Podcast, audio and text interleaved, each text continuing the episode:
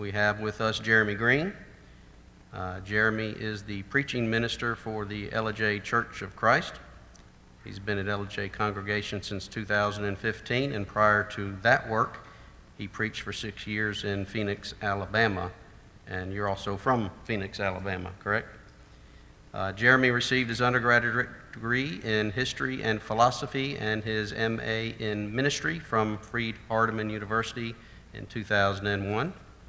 He and his wife, Carla, have been married since two thousand twelve, and they have two children, Mila, uh, who is two, and Nora, who is one.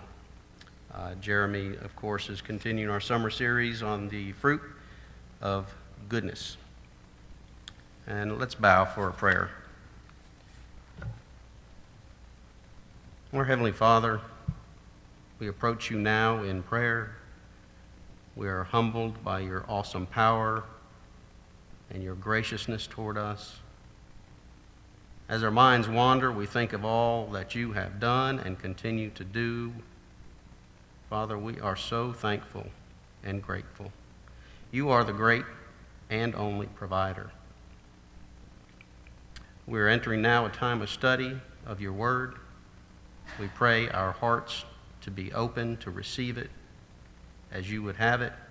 We pray for your blessing on Brother Jeremy as he presents his lesson. Father, the things in, on our hearts and minds that weigh us down, we want to lift them up to you. We ask your help to do that, and we pray that your will to be done in all of those matters.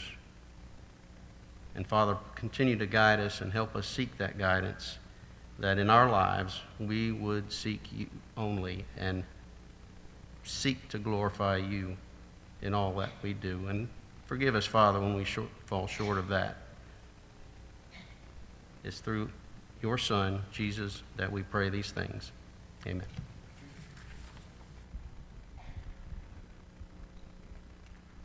Well, good evening. It is so good to be here with you uh, in Buford, Georgia, uh, or as we say where I live, Atlanta. Um, I, uh, I I love um, coming to Atlanta. Sometimes, though, um, if you've ever seen the um, Avengers movies, there's a scene where um, Thanos, who is the villain, he, he puts on his glove and he snaps his fingers and half the people in the world are gone.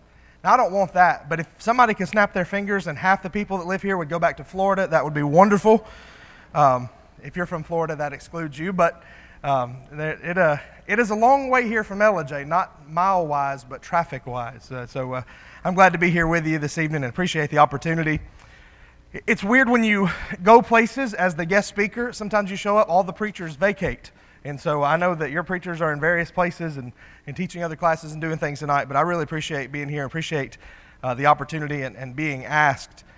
Um, our, our topic tonight is uh, is one that's important, and um, and we have some, some slides up here, um, goodness. And, and we're going to talk a little bit uh, more about that, obviously, tonight, but, but I'm, I'm really appreciative of the study that you guys have Uh, going on this summer, this idea of, of being being fruitful and studying these fruits of the spirits and um, or fruits of the spirit, excuse me. Our uh, theme this year at L J is kind of similar. We're dealing with the concept of being connected, connected. And if you go ahead and open your Bibles to uh, the book of John, uh, chapter fifteen, we're going to look at a passage of scripture there.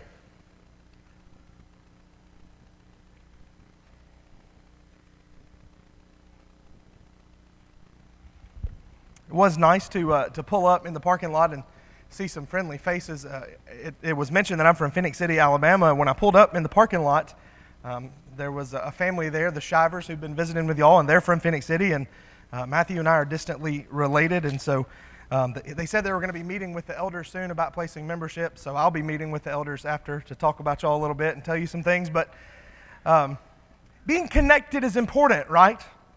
Uh, everywhere we go, we are connected to people. We are the body of Christ. Wherever we go, we find brothers and sisters, and we meet brothers and sisters. Had the opportunity to meet the, the Hogans um, sitting down here just a little bit ago, and they were telling me about their, their large family and their grandchildren and, and all that, and that's such an awesome blessing. But the connections that we're talking about here are more than that. The connection that's being discussed here is a connection that sustains us. It's the connection that, that keeps us going and keeps us moving spiritually. And it's the basis for what we're discussing here tonight, as well as what we've been discussing all year at L J. We're going to start in verse one. I'm reading from the N I V. You can follow along however you want. It says, "I am the true vine, and my Father is the gardener. He cuts off every branch in me that bears no fruit, while every branch that does bear fruit he prunes so that it will be even more fruitful. You're already clean because of the word I've spoken to you. Remain in me as I also remain in you. No branch can bear fruit by itself. It must remain in the vine, and neither can you bear fruit unless you remain in me. I am the vine, you are the branches. If you remain in me and I in you, you will bear much fruit." Isn't that what we're talking about here this summer? Bear much fruit. "Apart from me, you can do nothing. If you do not remain in me, you are like a branch that is thrown away and withers, and such branches are picked up, thrown into the fire, and, and burned. If you remain in me and my words remain in you, ask whatever you wish, and it will be done for you. This is to my Father's glory that you bear much fruit, showing yourselves to be my disciples." We know the scene there that Jesus and his disciples are walking along, and something causes him to, to think of and use this illustration. But what I want us to note is verse eight as we get ready to move on in our discussion tonight. "This is to my Father's glory." Everything that we're talking about tonight, everything you've talked about all summer, is for the singular purpose of glorifying God in our lives. We don't bear fruit so that we look good or so that uh, our, our name is, is recognized or anything like that. What we do is for the glory of God. This is an amazing thing that we're talking about here tonight, that, that God the Father is there reigning in heaven, and through his Son Jesus, who gave his life as the atoning sacrifice on the cross, we are able to abide in Jesus and be connected to God in that way. And then we add in this third part of this discussion tonight, in that we as, as people have been given by God his Spirit to further connect us and help us to grow and help us to bear this fruit uh, in our lives. Nathan Diller was here. I, I love Nathan. Nathan uh, is the preacher at the congregation where I grew up uh, attending there in Columbus, Georgia, the Rose Hill Church, and he talked to you guys about bearing fruit, and And I watched a little bit of that uh, earlier this week. I know he did a fantastic job, but but but it's this idea of, of our connection to each other that makes this this whole thing go, and it, and it makes it makes it all possible. And so tonight we're talking about goodness. Now turn over there to Galatians five, and let's let's look at it just a little bit.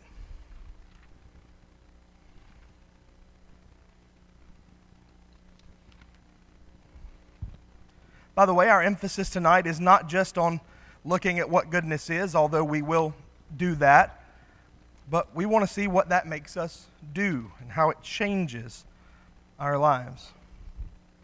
Galatians five. And we're actually going to jump up and contextually look at this and start in verse sixteen. Galatians five sixteen. Paul says here, "So I say, walk by the Spirit, and you will not gratify the desires of the flesh. For the flesh desires what is contrary to the Spirit, and the Spirit what is contrary to the flesh. They are in conflict with each other." Now, I want to pause right there for just a second. They are in conflict with each other. I did a lesson uh, earlier this summer on... Uh, on the conflict between the flesh and the Spirit. And I showed a, a clip from a Disney movie called The Emperor's New Groove. Anybody ever seen that movie? The Emperor's New Groove? Some of you are going, we don't watch Disney. You know, but uh, and, and what, what it is throughout this whole movie, the main character has that little devil on this shoulder and that little angel on this shoulder. And they're always arguing in a very comedic way back and forth about what he should do and, and how he should act. His, his behavior, what it should be. And, and that's a, a funny way to look at it, but, but in reality, although they're not sitting on our shoulder, within our, within our spirit, there is that conflict every day. There is that conflict of do I do I live by what I want to do, by my fleshly desires, by what makes me happy, by what Jeremy wants to do, or do I live and walk in step with the Spirit that God has given me? And here he, he makes it clear those things are in conflict with one another. So that you are not to do whatever you want, but if you are led by the Spirit, you are not under the law. The acts of the flesh are obvious: sexual immorality, impurity and debauchery, idolatry and, and witchcraft, hatred and discord and jealousy and fits of rage and selfish, selfish ambition and dissensions, factions and envy, drunkenness, orgies, and the like. And by the way, we're reading this list and, you know, we, we go, well, I don't, I don't struggle with those things. And we may wonder why some of these things are included in here. And that's because the people of that day very much wrestled with those temptations. And we're going to talk a little bit more about that in a little while. And while I don't suspect that any of you are tempted by practicing witchcraft, when we look at things like idolatry and hatred and jealousy and rage and selfish ambition and dissensions and factions and, and envy, are those things present in our lives sometimes? Those are the works of the flesh. Those are the works of what I want to do. But the, excuse me, I warn you, as I did before, those who live like this will not inherit the kingdom of God. But the fruit of the Spirit, and some of these you've already talked about: love, joy, peace, forbearance, kindness, and our topic for tonight, goodness. Goodness. Here's where we have to start in a discussion of goodness. It's in Romans chapter seven.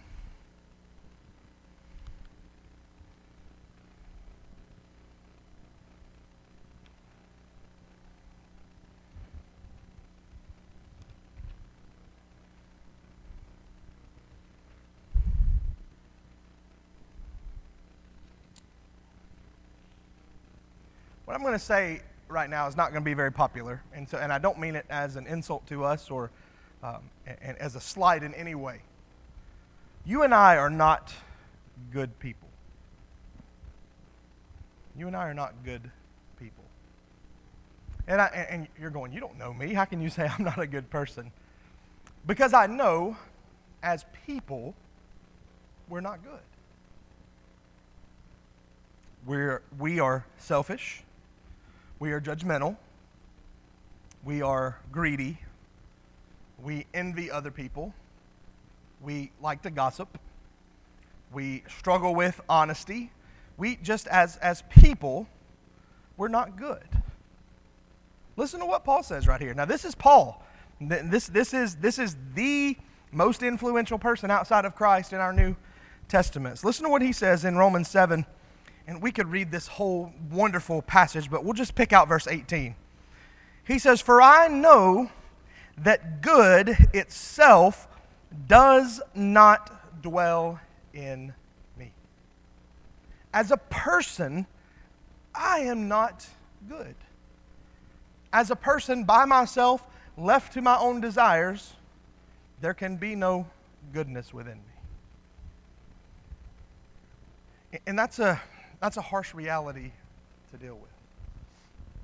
I've been in discussions with people so many times who were in a Bible study or trying to convert their friend, and he said, "Oh, you know, they're not a Christian yet, but you know, they're just such a good person." Well, that's a nice thing to say, but it's just not true. Because outside of our relationship with God through Christ, which gives us the Holy Spirit, we are not good. There is no within the human being left to our own fleshly desires and not having that spiritual life, we're not good. That good doesn't dwell in us.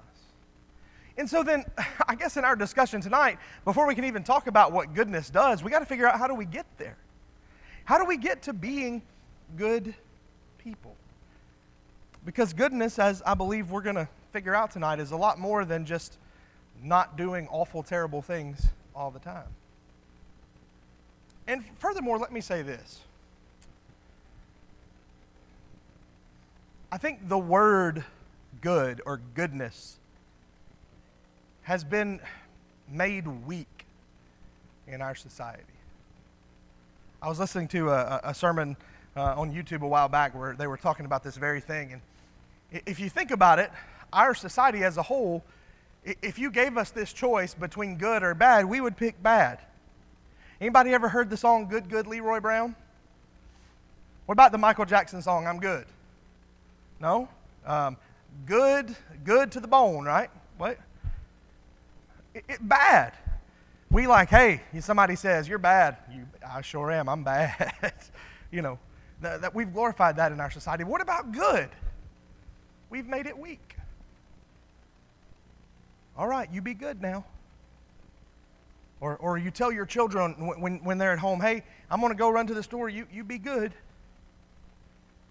Our, our definition of good is essentially not doing anything bad. But but how can that be if we're told that, that God's Spirit living within us produces goodness? How can goodness be doing nothing? And so, so I want to suggest to us at the outset of this that, number one, we cannot be good by ourselves. And number two, for us to bear this fruit, we have to move beyond the world's definition of what good is. Amen? And so hopefully we can we can do that in our discussion tonight. So how how do we change? How do we go from not being good to being good? Well, I think we've got to be living by the Spirit, first off. So this is um, PowerPoint and Apple not agreeing very well, so some of the things got cut off just a little bit. But this is a hard thing for us, right? Holy Spirit discussion. It's uh, been the subject of disagreement and misunderstandings and confusion among Christians uh, since the biblical text was given to us. I don't claim to have every answer, but this is what I can tell you I know. What I know about the Holy Spirit is what the Bible tells me. That when I become a Christian, that God gives me His Spirit. Acts chapter two, verse thirty-eight, uh, starting in verse thirty-seven, they asked Peter, men and brethren, what shall we do? Peter said, repent and be baptized every one of you for the forgiveness of your sins, and you shall receive the gift of the Holy Spirit. We're told that God gives us the Spirit as a, as a mark, as a seal, as a guarantee of our inheritance. Paul wrote to the Corinthian church that God's Spirit dwells within us, both individually and collectively as the church. Now, how do, what does that mean that the Spirit dwells in us? I tell the people at L J all the time, if you go to the hospital, you take a Christian and a non-Christian and you run them through a C T machine, uh, get, get a scan, you're not going to see one person who you go in and go, oh, there's the Holy Spirit right there under the rib cage. That's not, that's not what it's talking about. It's talking about it dwelling in us in the same way that God is with us, in the same way that Christ dwells in us, in the same way that the Word of Christ dwells in us, Colossians three sixteen, that God gives us His Spirit and it produces something in our lives. What does that mean, though, to be living by the Spirit? Well, let's look. Jump over to Ephesians five with me.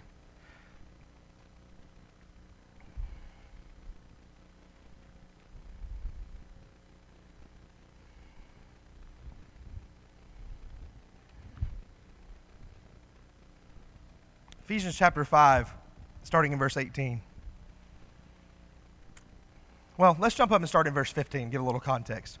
Be very careful then how you live, not as unwise, but as wise, making the most of every opportunity, because the days are evil. Therefore do not be foolish, but understand what the Lord's will is. So he says, take, take advantage of your time. You need to be paying attention to it. So it says to preachers at summer series, make sure you pay attention to your time, right? But notice verse eighteen.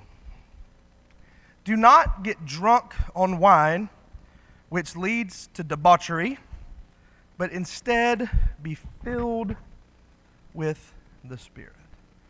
Now that seems like an odd comparison of two things. Wine and the, and the Spirit. Well, where does that comparison come from? Well, it comes in part from, I believe, uh, the, the serious condemnation of drunkenness in God's Word. There can be all sorts of discussions and, and arguments about the drinking of alcohol from the biblical perspective, but no one can deny that God's Word strictly and clearly condemns the idea of drunkenness in God's Word. But here it's talking about more than that. When he says there, I don't want you to be drunk with wine, he is condemning early first century religious practices. What they would do is, is, um, is they would go and they would gather together in a temple and just drink and drink and drink and get so drunk to the point that they thought they were in communion with their gods. That's why we see there in, the, in Acts chapter two when all the disciples are there and they say, look, it's early in the morning and they're already drunk with new wine. Well, that's because that was a common religious practice of the day.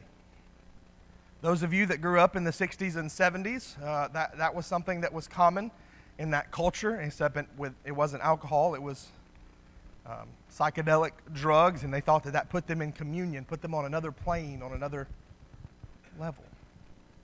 Well, here, Paul says, don't be drunk with wine to be a stronger Christian, to have that relationship with God. Instead, be filled with the Spirit. Now, with alcohol, the natural thought when you hear that word filled, for me, is, is an overflowing glass. You, you go and you see that, and, and it continues to be filled up, and it's overflowing, and that, that glass there is full. And so in our lives, it should be that, you know, not physically, but spiritually, we are so in tune with, with God and His Spirit that that Spirit overflows in our lives. And, and that's a really good picture, and that's a good illustration. Except it's not really the illustration being used here. Instead, that what the writer had in mind here, Paul, about this word filled was, was something like what you see on this, on this screen. Um, John MacArthur does a good job of flesh, fleshing this illustration out in, in some of his writing. It's this idea of, of a sailboat being, being driven or being carried along by the wind. That is completely and totally reliant on a power bigger than itself to move along. Now, I don't want to go too far with that illustration because I have never been on a sailboat, nor do I intend to.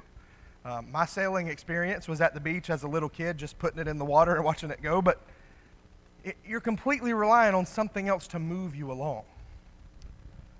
And that's what it means to be filled with the Spirit.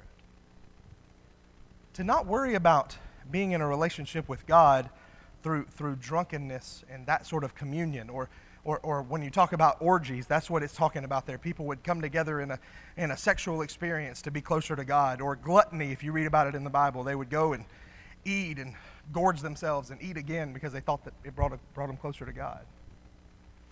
Instead here, he says, if you want to have that relationship with God, be filled with His Spirit. Let that guide you and move you and lead you along in the direction you ought to go. Romans eight, if you want to flip there with me. Romans chapter eight.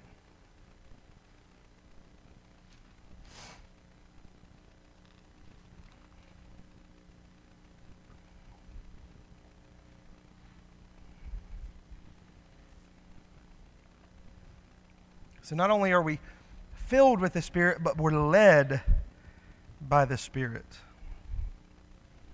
And, and Romans eight, of course, is one of the one of the great chapters of the Bible. You you could take the time to read it. It's talking about life in the Spirit. And then starting in verse twelve, therefore, brothers and sisters, we have an obligation, but it is not to the flesh to live according to it. For if you live according to the flesh, you will die. But if by the Spirit you put to death the misdeeds of the body, you will live. For those who are led by the Spirit of God are the children of God. The Spirit you received does not make you slaves so that you live in fear again. Rather, the Spirit you received brought about your adoption to sonship. And by Him we cry, Abba, Father. And the Spirit Himself testifies with our spirit that we are God's children. And he goes on to talk about the fact that, that we're heirs. Children are wonderful. Um, I have a, a one-year-old and a two-year-old daughter at home. Um, that, by the way, was not the way it was planned. If you're thinking, why would you do that? It was a happy surprise to us all. Um, we we had had an interesting journey to having kids. Um, we uh, we at in our very first uh, pregnancy, my wife had a miscarriage at um, seventeen and a half weeks, and uh, it was a very very difficult time. And then after that, um, we had a hard time um, getting pregnant again. She had two more miscarriages before we were able to, to have a child. And that's why uh, we're way too old to have a two-year-old and a one-year-old, but we do anyway. And um, so when um, when we had our little girl, Mila, um, and it was a hard pregnancy, and she was on bed rest and all those things, it was um, the most special day of our entire lives. Um, just a, an amazing, awesome day. And then just about eighteen months later, another one uh, came along, and, uh, and and my favorite thing in the whole wide world is to just sit and hold my little girls. At night, we have a recliner there in the living room, and, and I put one on each knee, and I, and I just hold them sometimes and just stare at them. And I know there'll come a day where they don't want that anymore, but right now they do. And that's just an awesome feeling. And I can't help but realize sometimes that that relationship that I have with my little girls is the same relationship that we have with God. We can cry out to him, Abba, Father.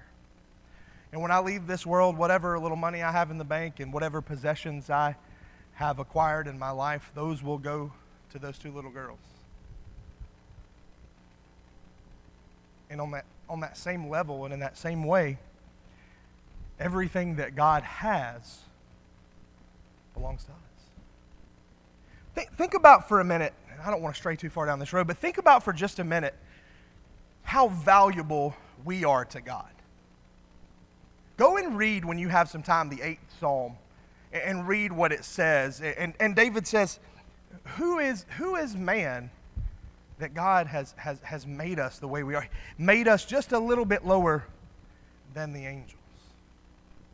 Then you get over to Matthew and you read it, and the question is asked, you know, what does it profit a man if he gains the whole world and loses his soul? And we think about that in our own life sometimes, but think about that from God's perspective. If you get a scale and you put in, put on one end everything in the whole wide world. The History Channel did a, a, a thing a few years ago where they took and they tried to take all the Earth's resources, all the lumber and everything, the, the gems and everything that you could acquire, to see how much this world would be worth. Um, and it came out to seven quadrillion dollars. Any uh, math people in here, math majors, accountants? Um, that, that's a whole lot of zeros. I think it's fifteen zeros behind that seven. Put that on, on one side of this scale. And he, on the other side, put one soul. God says that one soul is more valuable than the whole world to me. That's amazing. And, and when we are led by the Spirit in our lives, we have that opportunity to cry out to God and say, Abba, Father. And then in Galatians five, living by the Spirit. How do we get there? How do we go from, from the fleshly desires and, and that greed and envy and all those things that are fleshly to, to being here? And the answer is, it is a transformation that takes place. We struggle with conforming. That, that word conforming in Greek is actually used twice in the Bible. Romans chapter twelve, verse two, you know that verse very well. Do not be what? You can say it. You can talk out loud. Do not be, but instead be.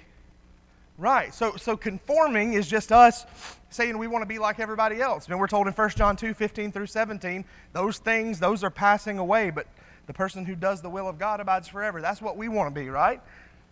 And then he, he uses it again in First Peter chapter one, verse fourteen, this idea of, of us, when we're supposed to be so different, being like everybody else and not growing and not transforming and not changing. So how do I get to the desires of the flesh, the things that, that Paul wrote in First Corinthians chapter two and, and into chapter three that make me fleshly, not even able to understand spiritual things? It makes me like a mere mortal or a mere man, according to Paul's words. How do we get from that to this? Well, I, I got a couple ways, and then we got, we're going to spend the rest of our time looking at goodness. Number one, we have to be properly motivated. We've got to be properly motivated to, to make this transformation.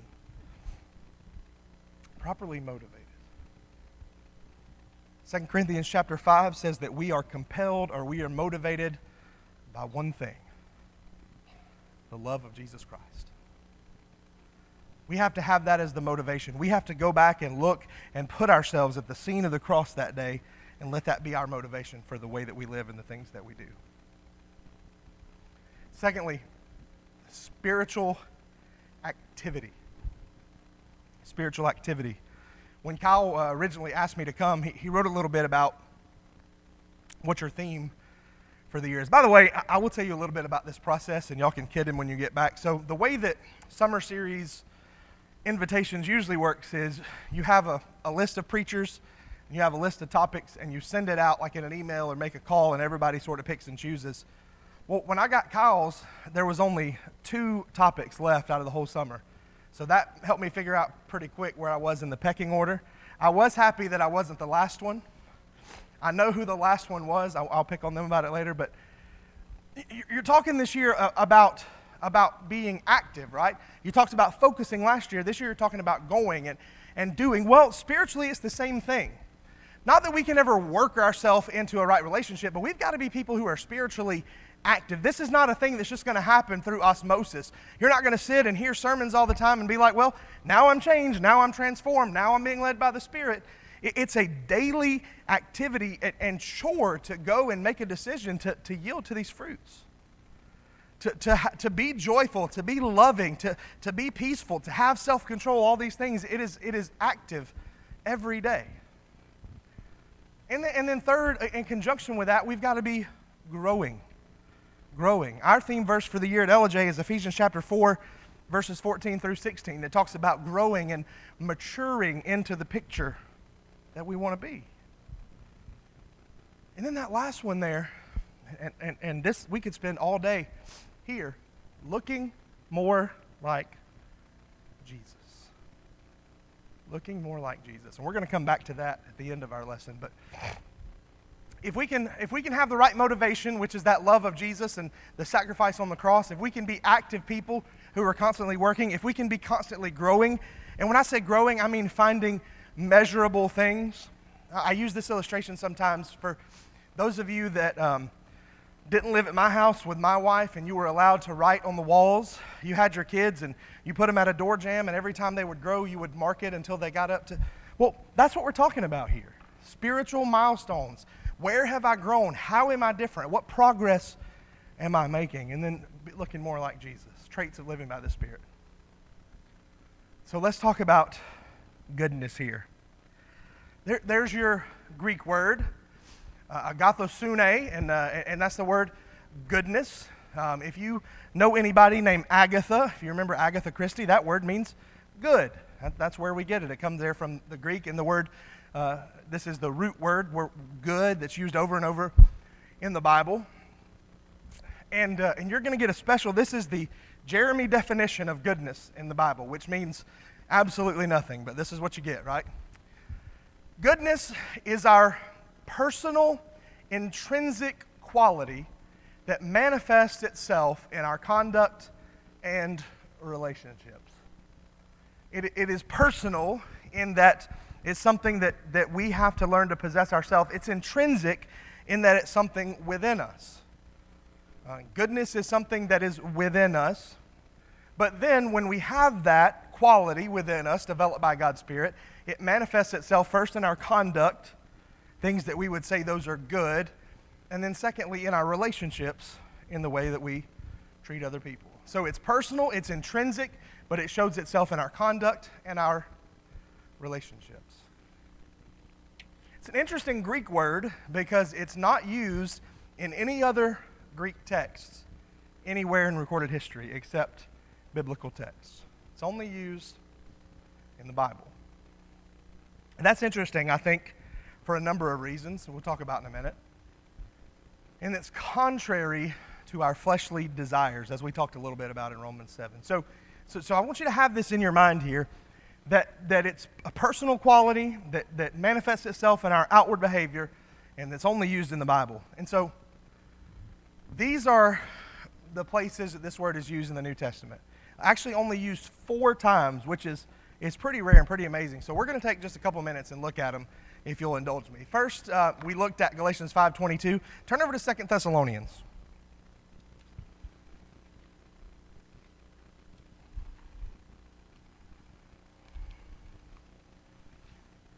Second Thessalonians chapter one.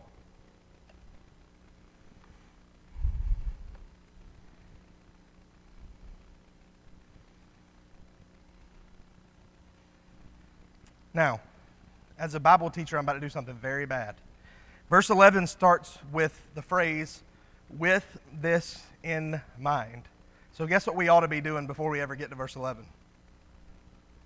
Reading verses one through ten, right? But, but for time's sake, we won't do that. So contextually, it talks about being thankful and having a prayer life and all that. But in verse eleven, with this in mind, we constantly pray for you, that our God may make you worthy of his calling. By the way, that phrase, worthy of his calling, you could spend your entire life trying to figure out what it means and you'd never scratch the surface.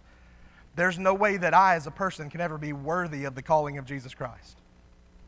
But he says there that God makes us worthy, and that by his power he may bring to fruition your every desire for goodness, and your every deed prompted by faith. What is he saying there? He's saying this. I want to be good. I have a desire for goodness, both intrinsically within my spirit and in my deeds that are prompted by faith.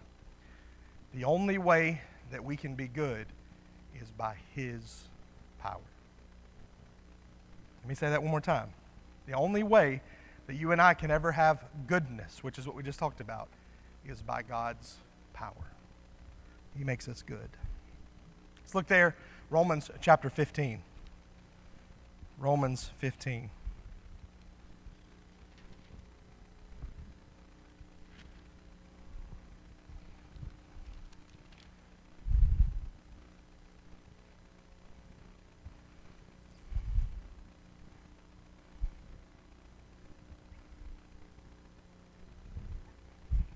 This is an interesting one.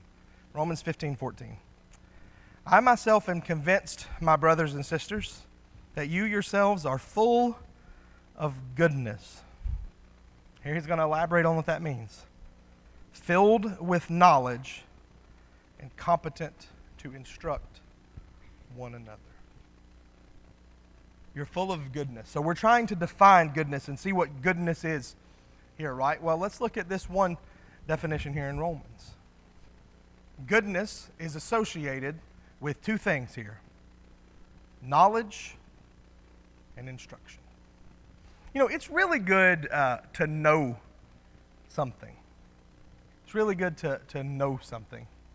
But just because you know uh, something doesn't mean that you are um, able to do it.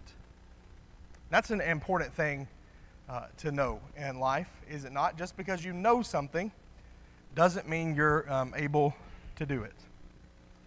For instance, um, I uh, I know a lot about baseball. Any Braves fans here? You raise your hand.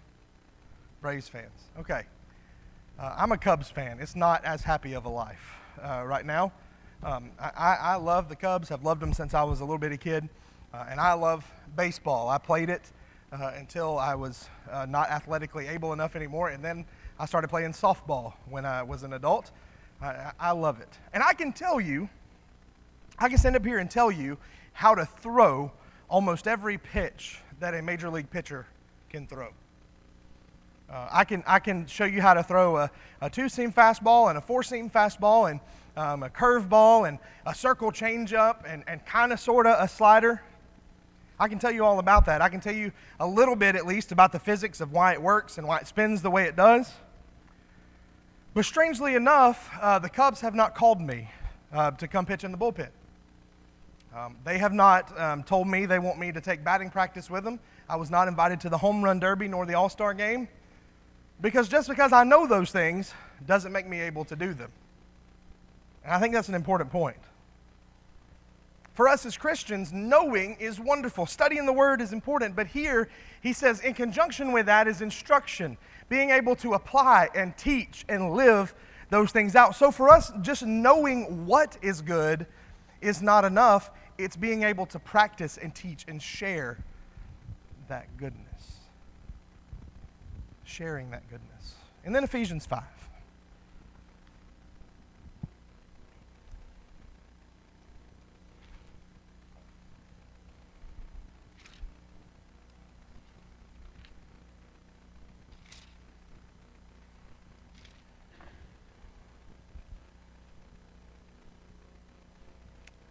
Ephesians five, another great chapter here, but we're just going to look at verses eight and nine.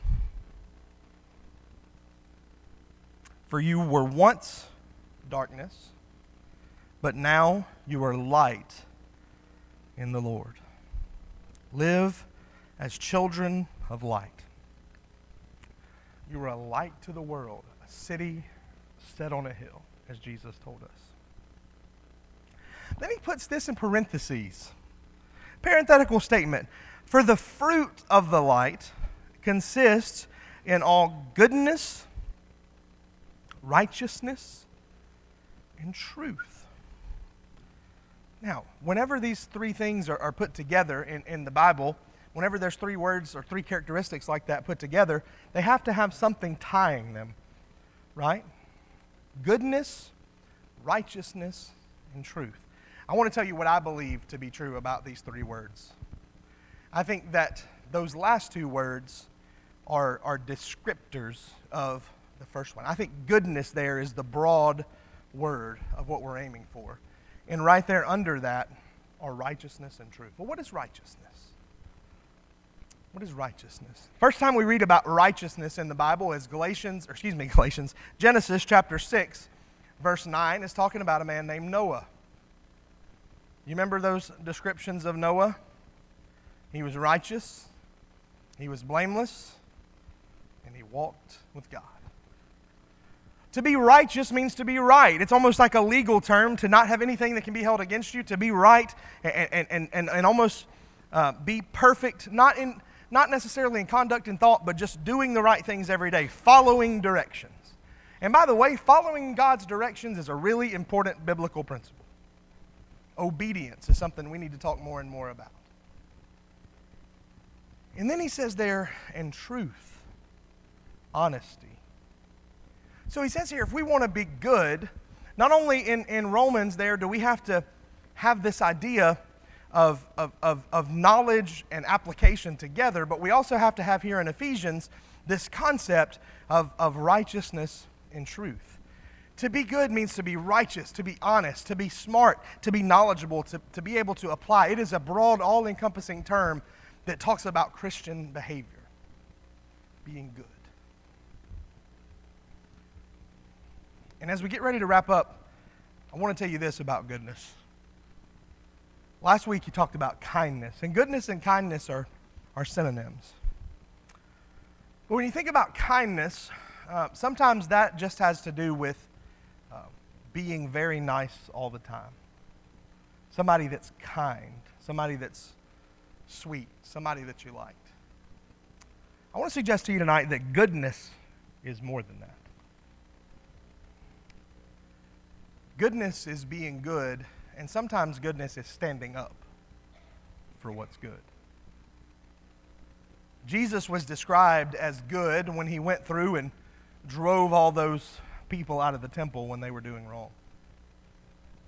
It's good to stand up when we see sin being completely perpetrated by the world and, and permeating every part of our culture and our society.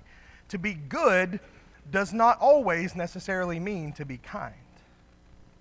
To be good, as we defined it, is knowing what is right, being in step with the Spirit, being led by the Spirit, having that relationship with God, having been transformed instead of being conformed and being good in the way that God is good. But let's not forget that God is not always gentle. God is not always sweet. Some people might say God's not always kind, but God is always good. And for us in goodness, if we want to be in step with the Spirit, we want to bear that fruit, it is being good all the time. It's denying the bad, denying the flesh, denying the things that we want to do, and knowing what is good and doing it, and bearing that fruit every day in our lives. Being good is biting your tongue when you want to say what you really want to say. It's sacrificing financially to help other people in need. It's stepping in the middle of a, of a conflict. It's correcting wrong behavior. It's the all-encompassing term of showing us to do what is good when we know what's right. It's a broad term, but it's a very hard term to live out. And so maybe you're wondering. You're saying, man, this is a, this is a hard word to comprehend. It, it is. It's a difficult concept. There, there's not a lot of material written about this. There's not a lot of things because it's hard for people to understand. They open up their Bible and go, man, this word is only used four times in the text, and it's hard for us to nail down and identify. But here, I'm going to tell you the secret, and we talked about it a minute ago, the secret to being good. Are you ready? This is the secret to being good all the time. Do what Jesus did. There's the secret. Let me tell you one more time. The secret to being good, to bearing the fruit of goodness, is to do what Jesus did. Do what Jesus did. As we get ready to close and offer an invitation, uh, I want to tell you my favorite sermon illustration. I use it a whole bunch.